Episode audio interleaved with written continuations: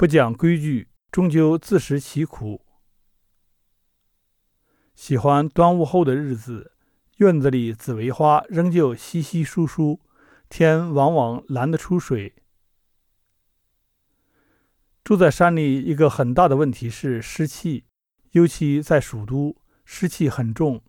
一年之中，我最不喜欢的就是五月，阴阳交接之时，气候转变，虫蚁滋生。湿气很厉害，身体容易起疹子。我刚从广东过来时很不适应，身上起了许多湿疹。在公馆做义工的居士和想出家的师兄们，人人都是这样，没有例外。大多就忍一忍，随意涂抹点膏药止痒。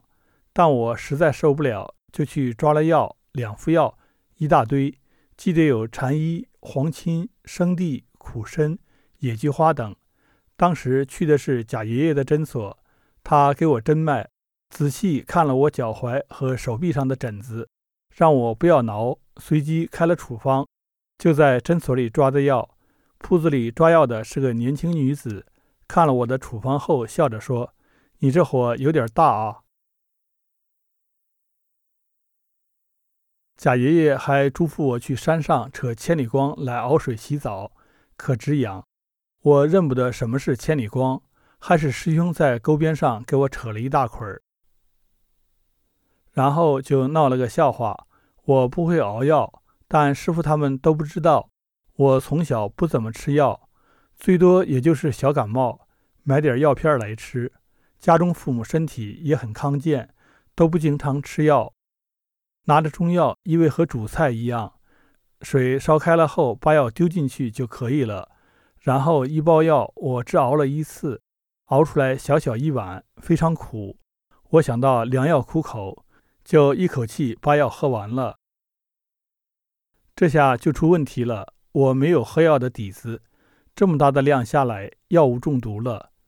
喝完不到五分钟，就感觉整个人是飘的，恶心，想吐。吐了半天，肚子里仅有的一点菜汤都没有了，还是一个劲的难受。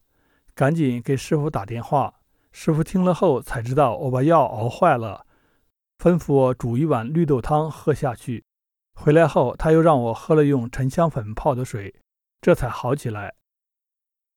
那次之后，我才知道熬药是有讲究的，一般来说要分三次熬，每次熬的时间不一样。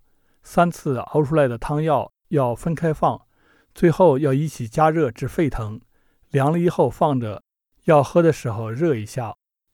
我第一次起疹子，觉得很害怕，但住在这里的人说是水土不服，第一年都会这样，第二年就好了。果然，第二年我再也没有起疹子，或许也是因为预防得当。新鲜的生蒜刚出来的时候。当家师傅会吩咐厨房把嫩蒜捣融，放点香油之类的佐料，让能接受这个味道的人吃几口，可以杀毒，也可以预防湿疹。当时我吃了一些。另外，端午那天一定要用草药熬的水洗澡，冬天里还要夏病冬治，用桑叶、柚子皮泡澡，又或者河里做艾灸，都可以去除湿气。尤其喜欢端午后的日子，院子里紫薇花依旧稀稀疏疏，天往往蓝得出水。